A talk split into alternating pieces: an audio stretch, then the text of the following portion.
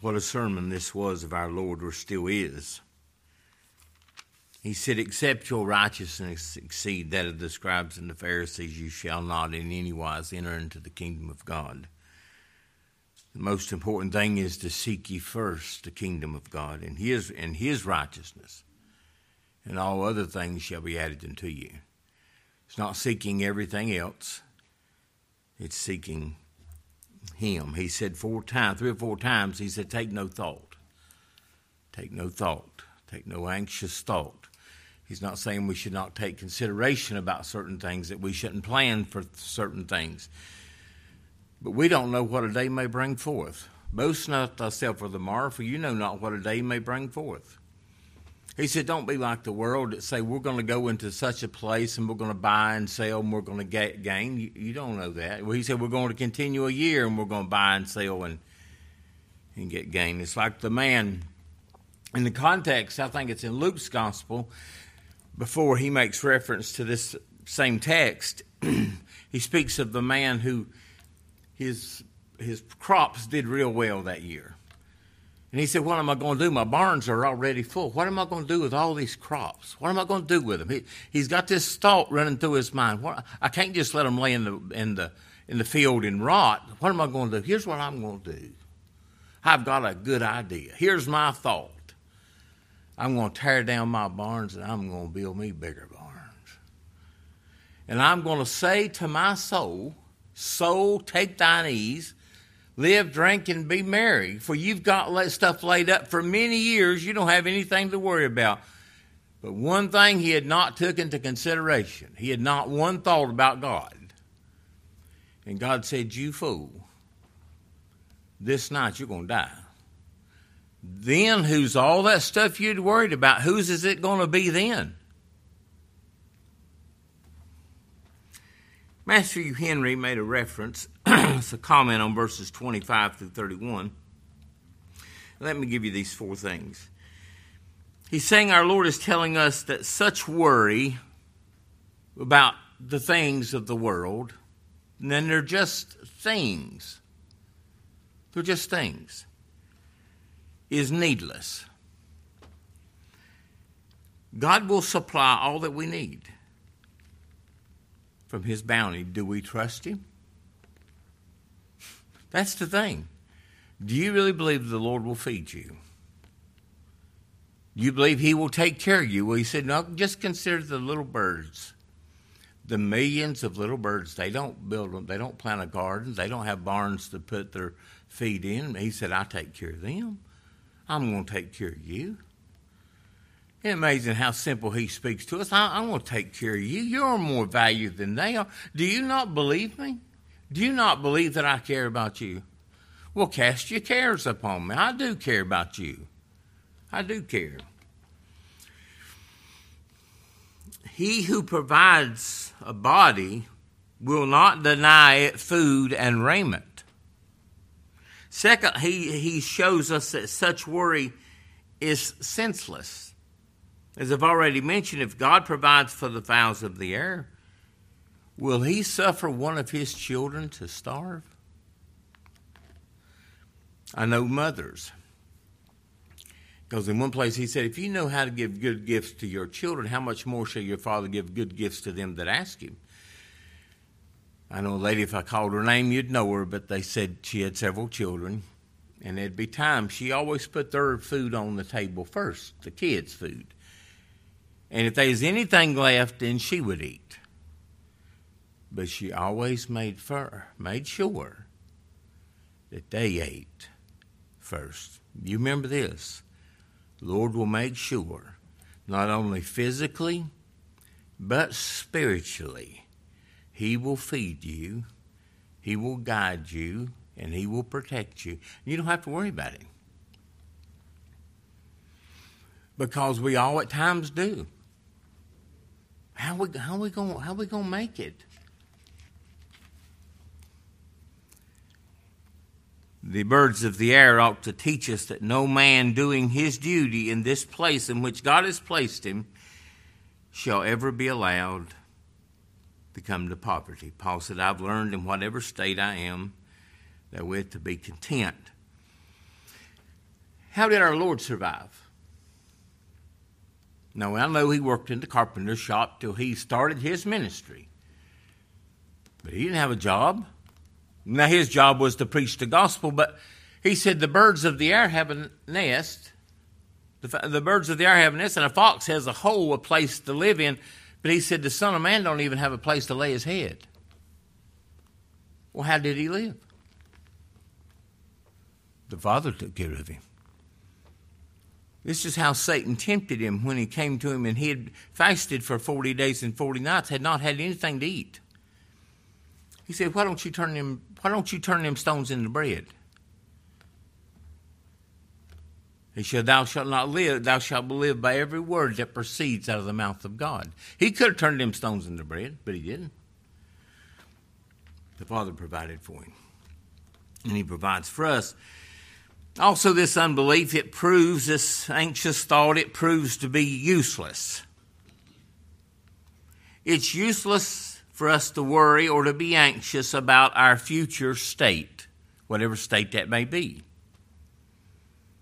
God has appointed our time upon this earth, and we will not die until our work is done. That's your statute. Whatever the statute in life is, that's according to God's will and purpose. It's useless.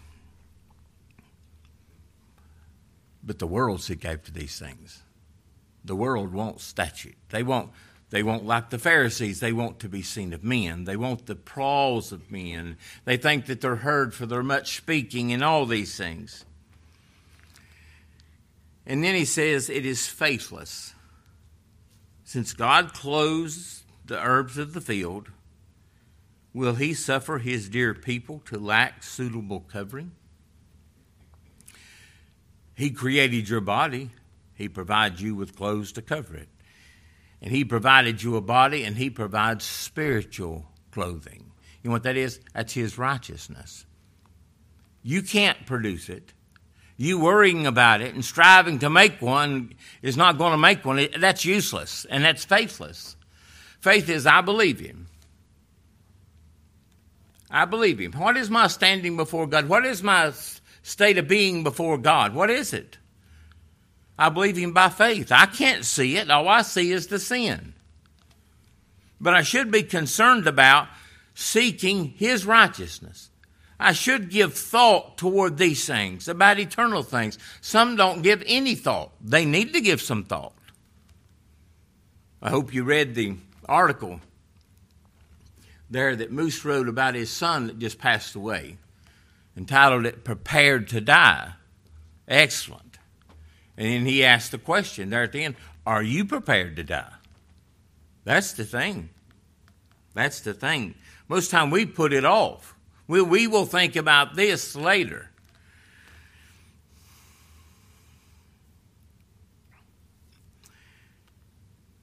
If our Lord takes thought for perishable flowers will he not neglect, he won't neglect our bodies, in which dwells, you know what, you know what dwells within your body? A living soul. That soul is precious. That soul, that soul will live forever.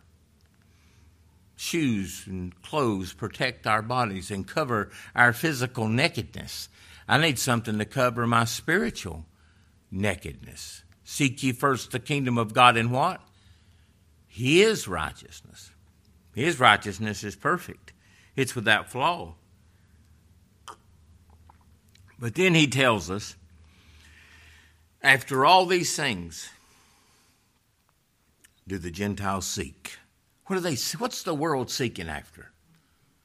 They working. They seeking for fame, fortune, some way to make you live longer.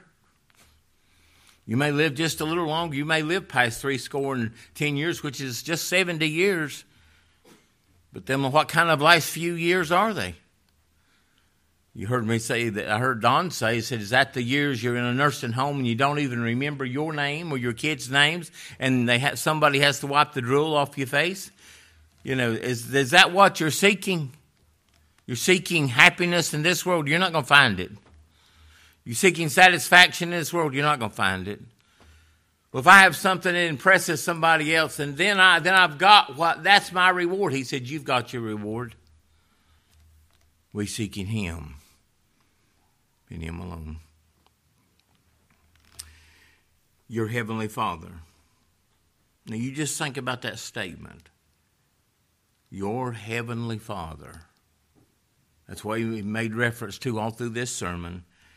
He knows that you have need of all these things. Do you think a father, if he was able, and our Lord is able, if he knew you needed something, that he would not hesitate to provide for what you needed right when you needed it? He told them, he told the disciples when he was sending them out, he said, Don't take a lot of money with you. He said, I'm going to take care of you. How's he going to take care of them? Well, when they would go into a town, he would give them favor with somebody, and they'd say, Why don't you come in here and we'll fix you something to eat? You remember Elisha? Remember he went to that woman's house and she knew he was a prophet and she told her husband she said why don't we build a little room onto the house and when he comes by he can have a place they put a little table in there and a little lamp and when he comes by he can go in there and study and he, he maybe can lay down and, ta- and take a rest and that's what she did but see those are just in pictures of how god provides for his children where did the children of israel get gold to build the tabernacle and all those things. Where did they get those things? The children of Israel, when they're coming out of Egypt, the Egyptians are pulling off their gold, their and they're giving them to them, giving it to them. You know why? Because God commanded the Egyptians to do so. How are we going to survive? God will take care. You know, God raises up nations and puts down whole nations to take care of you. We live in a nation that's just like grain and corn and all and energy the th- the things the riches that we have in this world. Why do we ha- why do we have those things? For the elect's sake. He blessed Joseph or Potiphar for Joseph's sake. One of his children he will make sure as I used last week he may use the fowls of the air to come feed Elijah he may provide a widow woman to feed Elijah, but he will take care of his children, one way or the other. They will be provided for, and he will take care of you. God help us to believe that. I mean, really believe it. Trust him. You know, there's one thing that brings more dishonor to God than anything else, and it's just don't believe in him. Just distrust. And and it's not well, it's just unbelief. No, it's willful unbelief. We choose not to believe God. And it's amazing our Lord said, Take no thought, take no anxious thought for these things. I know you have need of these things. I know what you need. If I was asked you what you needed this morning, you'd probably come up with a lot of different answers. But He knows exactly what you need right now. And I'm glad He does. It blesses my heart, not that I'm anything, I know that, but that God would speak through a vessel of clay, and some of y'all would tell me that's exactly what I needed. He knows what you need, Paul. He knows what you need, Danny. And he takes the same message and gives you what you need. You know what he did? He fed your soul. He reminded you of His righteousness, and when you think about His righteousness, being clothed in His righteousness, you don't care about anything else. You don't have any anxious thought about anything else because nothing else doesn't matter. At that moment in time, nothing else just doesn't matter. That's good English. Because it doesn't matter. This is what matters. Why do the Gentiles seek after those things? They think those things are what matters. What does it matter? What does it matter who, who, who remembers you? What does all that matter? Whatever you see, it's going to decay, it's going to rust, or the thieves will break through and steal it. It's going to all, it's all marked for the burning. It's not going to last. But our Father, which art in heaven, hallowed be thy name. Thy kingdom come Thy will be done. Don't be like the world. And it's hard, let's just be honest, it's hard to live in the world and not take up the thoughts of the world and the mentality of the world and the ambitions of the world because we live in the world. Don't be conformed to this world, but be you transformed by the renewing of your mind.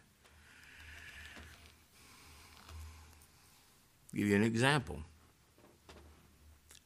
The children of Israel saw the ark taken in by the Philistines, the enemies of God. And God commanded how that, ark was to be carried. It was to be carried before men, before priests. And the Philistines put it on a cart. Nothing happened.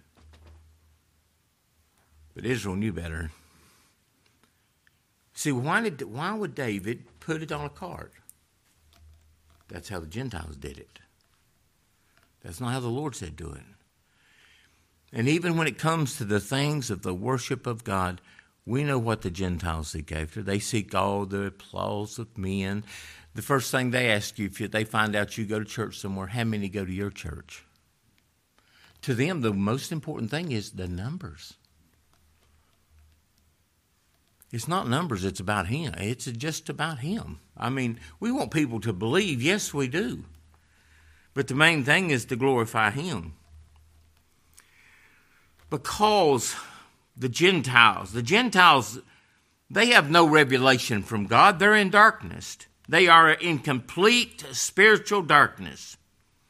And because they have erroneous ideas about God and the character of God, that's why they do the things they do. What do they think? What's their ideas? What's their opinions about God? Many of them that believe are all things are fixed by blind fate. While others went to the opposite extreme, supposing that nothing was predestinated and that everything was left to chance. They say, well, what will be, will be, and what won't be, won't be. And and then that's just how they live. And they they think their God is some angry God. Let me remind you of this. It's God the Father, God the Son, and God the Holy Spirit. They're all the same God. They're all equal. A lot of times we think of a, of a wrathful judgment of God. That's just one side of God. God delights to show mercy. He'd rather, he takes no pleasure in the death of the wicked. But see, the men don't have that mentality about God. They think that God's standing there with a big stick just ready to beat you. The goodness of God leads a man to repentance. You know, I could take these very verses and show you, you know, the Gentiles seek after these things, so don't seek after these things and I beat you over the head about don't be, don't act like the world and don't act like the world and don't think like the world. And you go, okay, I'm going to, I'm going to do that. I'm going to do that. It's not changed you one bit. What changes a man? Grace changes a man. But see, the world, that's, that's their way of thinking. I'll beat you into submission. If you don't do this, God's going to get you.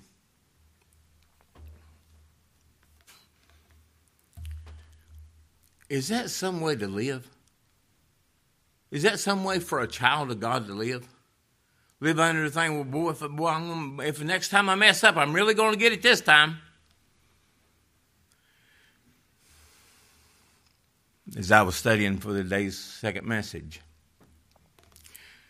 all the disciples forsook him and fled, every one of them.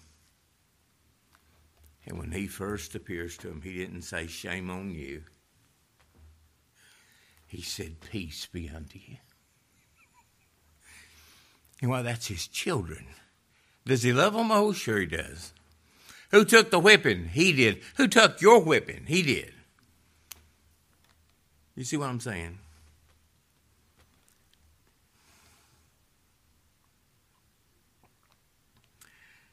The concept which the Gentiles have of their gods were such that they couldn't trust them. That's the type of God the Gentiles trust. It's a God that can't be trusted.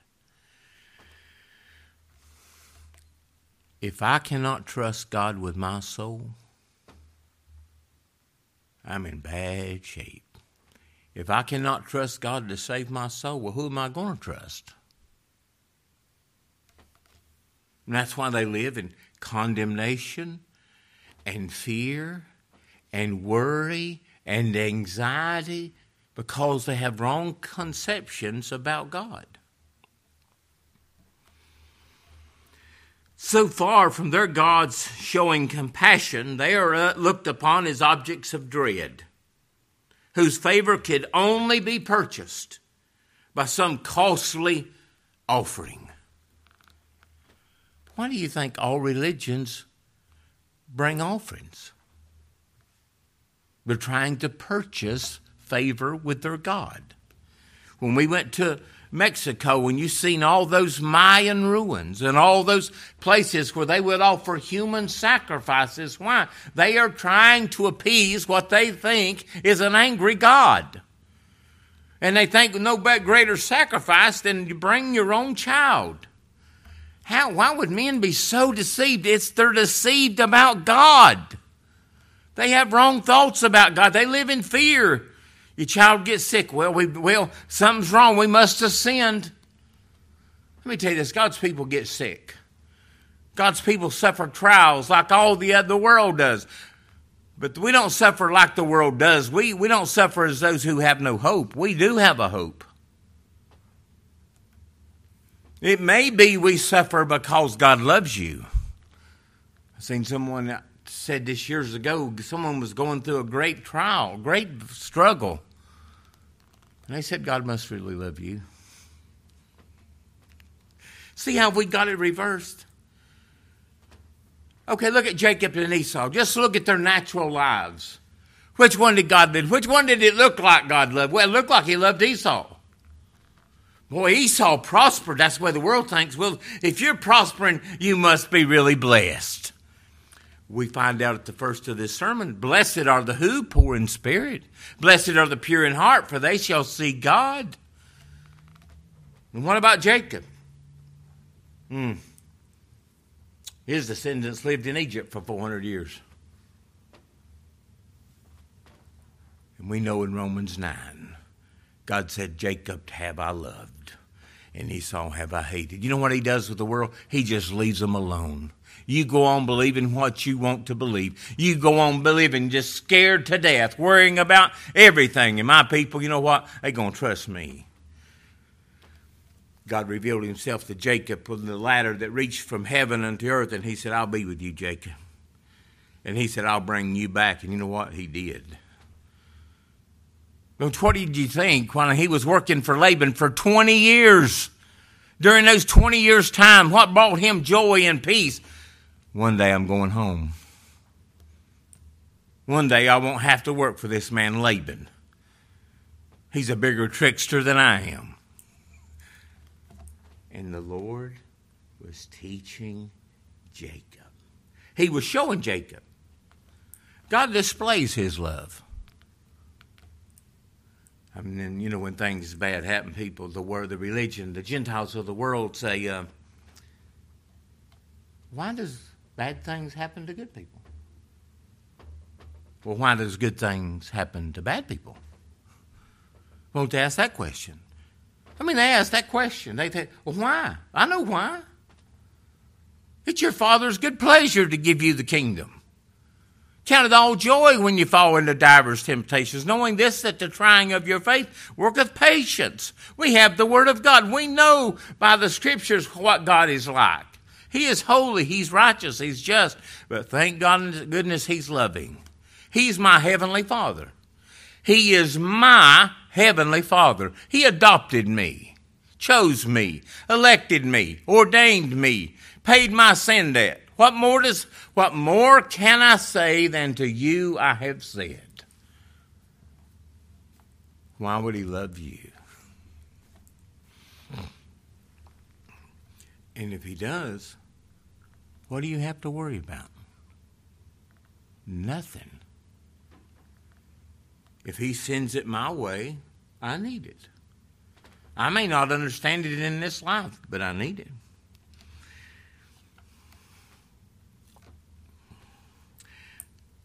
Their thoughts, the Gentiles, the future life, beyond this veil of tears, they have the most gloomiest notions.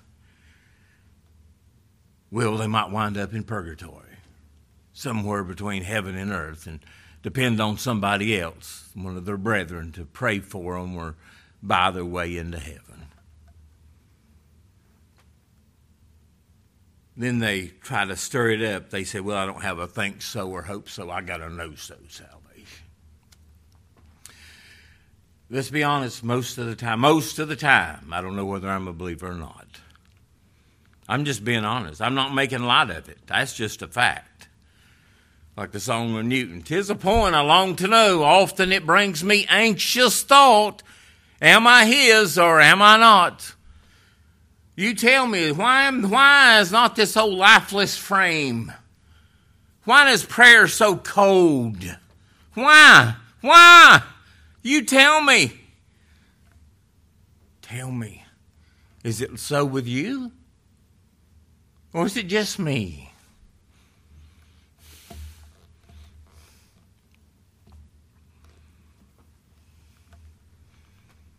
Their ambitions of the world, they rise no higher than what they can eat and drink, and, and they make material things their chief concern. In Luke 12 30, for all these things do the nations of the world seek after. And your heavenly, your Father knoweth that you have need of these things. David said, I've been young and now I'm old, and I've never seen the righteous forsaken or ever seen them begging bread. God's children are not beggars. I know we are beggars, we're sin beggars, I understand that. But our Father provides for us. The heathen tendency of all men is to lead us to an overestimate, too much value upon material goods. Some grow in the tropics of sunny prosperity, and others in the Arctic worrying about staying warm. The one is the sin of the worldly minded rich man, the other is the sin of the worldly minded poor man. You cannot serve God and mammon. How do we serve Him? We serve Him acceptably with righteousness and godly fear. That means we respect him, we reverence him.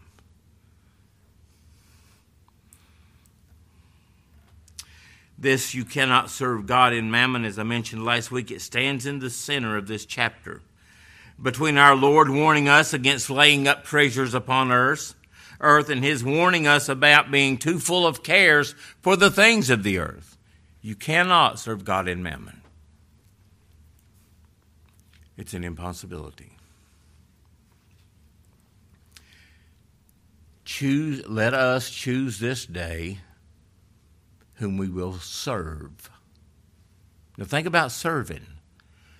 One of them is your master. You're going to serve somebody. You do serve somebody. You serve the old wicked self. By nature, that's who we serve. We serve sin. Sin is a sovereign. You cannot resist sin. Satan takes us captive at his will.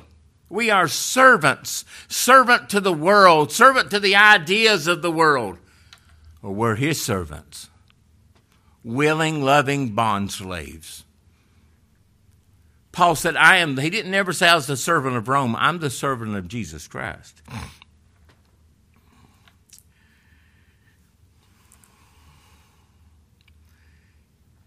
Pagans believe not in divine providence.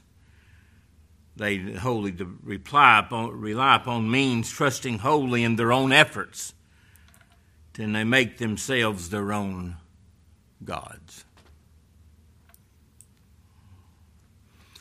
A worldling is one whose anxieties and joys are both confined within the narrow sphere, sphere of the material and visible. And when you take all that from them, he has nothing left.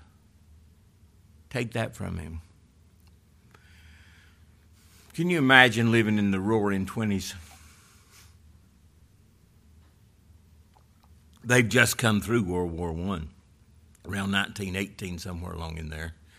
For the roaring 20s, you know, when they, they dance and all this. What happened in the early 30s?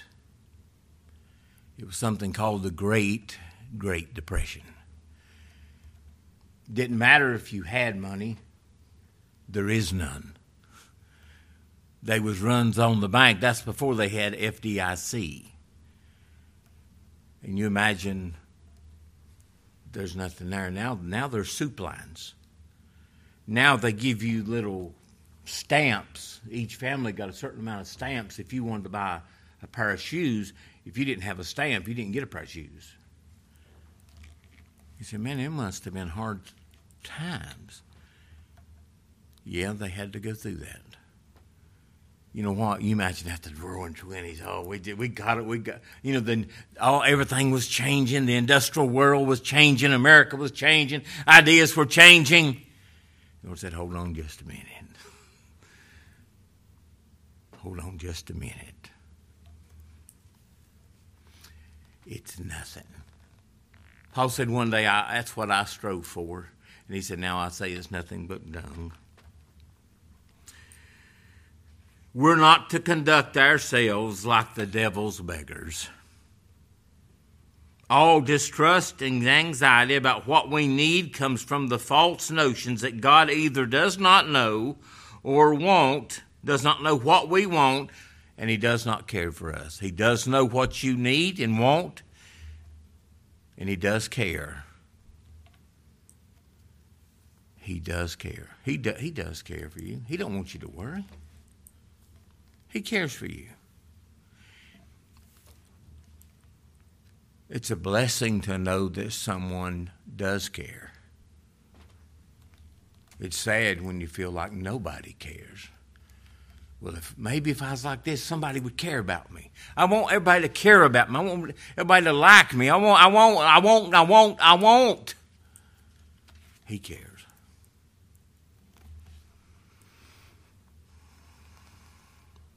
The cure for anxiety is to make the things of God our chief concern.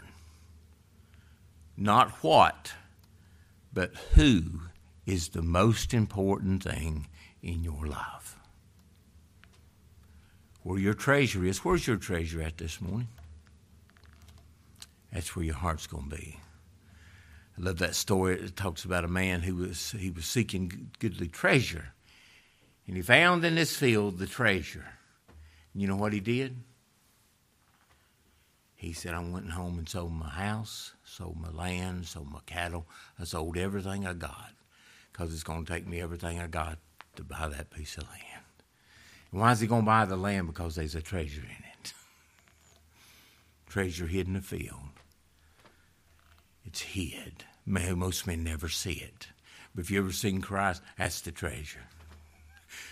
Why would you drive all that distance to come to church? They don't know about your treasure. It's like they asked the, the Shulamite, What makes your beloved so special? He's altogether lovely.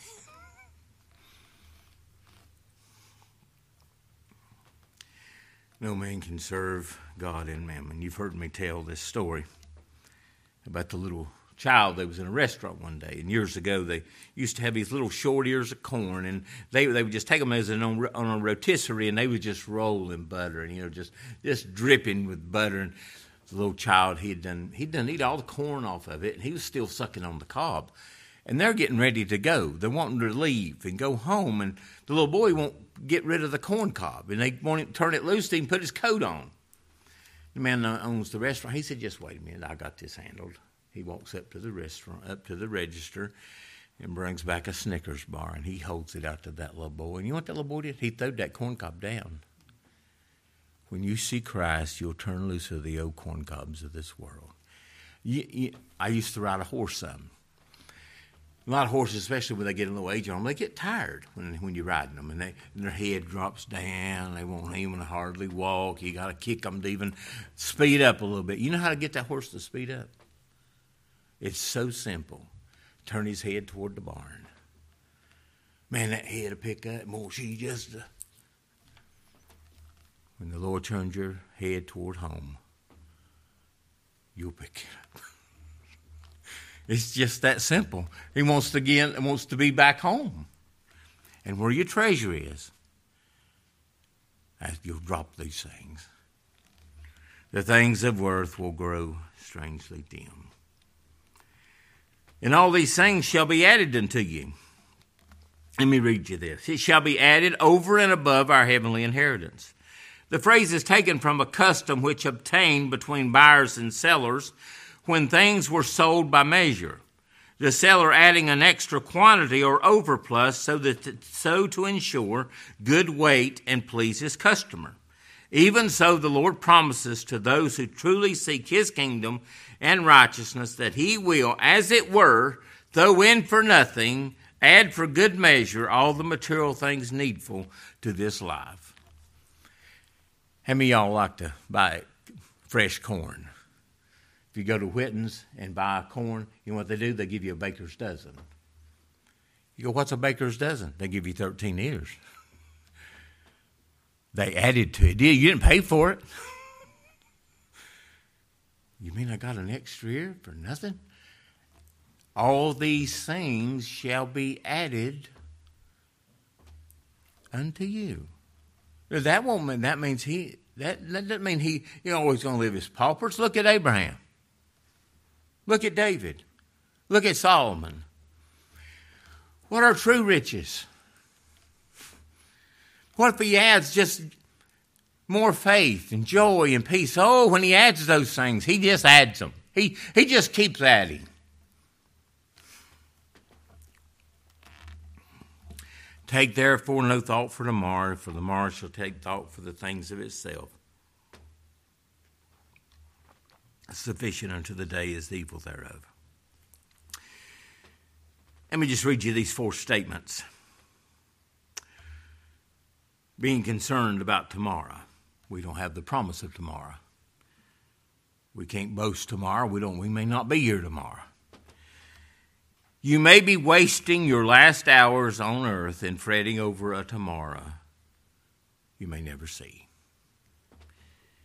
And secondly, if we are preserved unto tomorrow, it will bring with it tomorrow's God, and he hath promised that no temptation is taken you but such as common to man, but God is faithful. He will not suffer you to be tempted above that which you are able. But here's the the remedy, but with, with the temptation also will make a way of escape that you may be able to bear it. What's the way of escape? It's Christ. But you'll be able to bear it. And some things are hard to bear. Thirdly, what good can come? What good can your worrying do? It doesn't empty tomorrow of its trials, but it empties today of its strength and comfort. It does not enable you to escape future trouble, but it doesn't fit you to cope when it does come. The trouble may come. Well, how are you going to cope with it? We have to cope with it. We, we don't we just say, well, I just don't, I don't want to think about it. No, I'm forced to think about it. What are we going to do when it comes?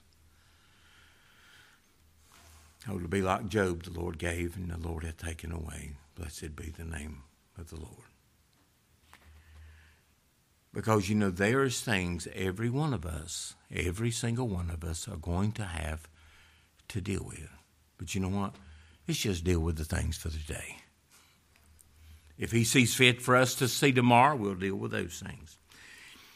And instead of anticipating future evil, discharge our present duty, cross not your bridges before you come to them, but cheerfully shoulder the burden of today and trustfully leave the future to Him. Lord, enable us to learn from these precious truths. That's what I want for us, not just you, for us. Let us seek, by God's grace, to remember these things and use them in our daily life. And just be honest with Lord. Say, Lord, I'm, I'm worried, tore, I'm tore up about this. I, I, I want to honor you. I want to believe you. And I just feel so weak, so discouraged, so cast down.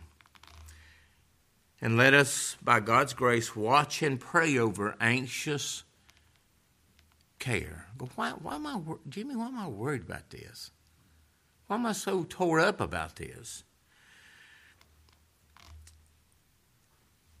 I thought this was a good statement. Many of our miseries are caused by worrying about things to come upon us that never do come upon us. Where is our faith? Where is our confidence in our Savior's words? He said, Don't, don't be like the Gentiles. Your Father knoweth that you have need of these things. Don't worry about tomorrow.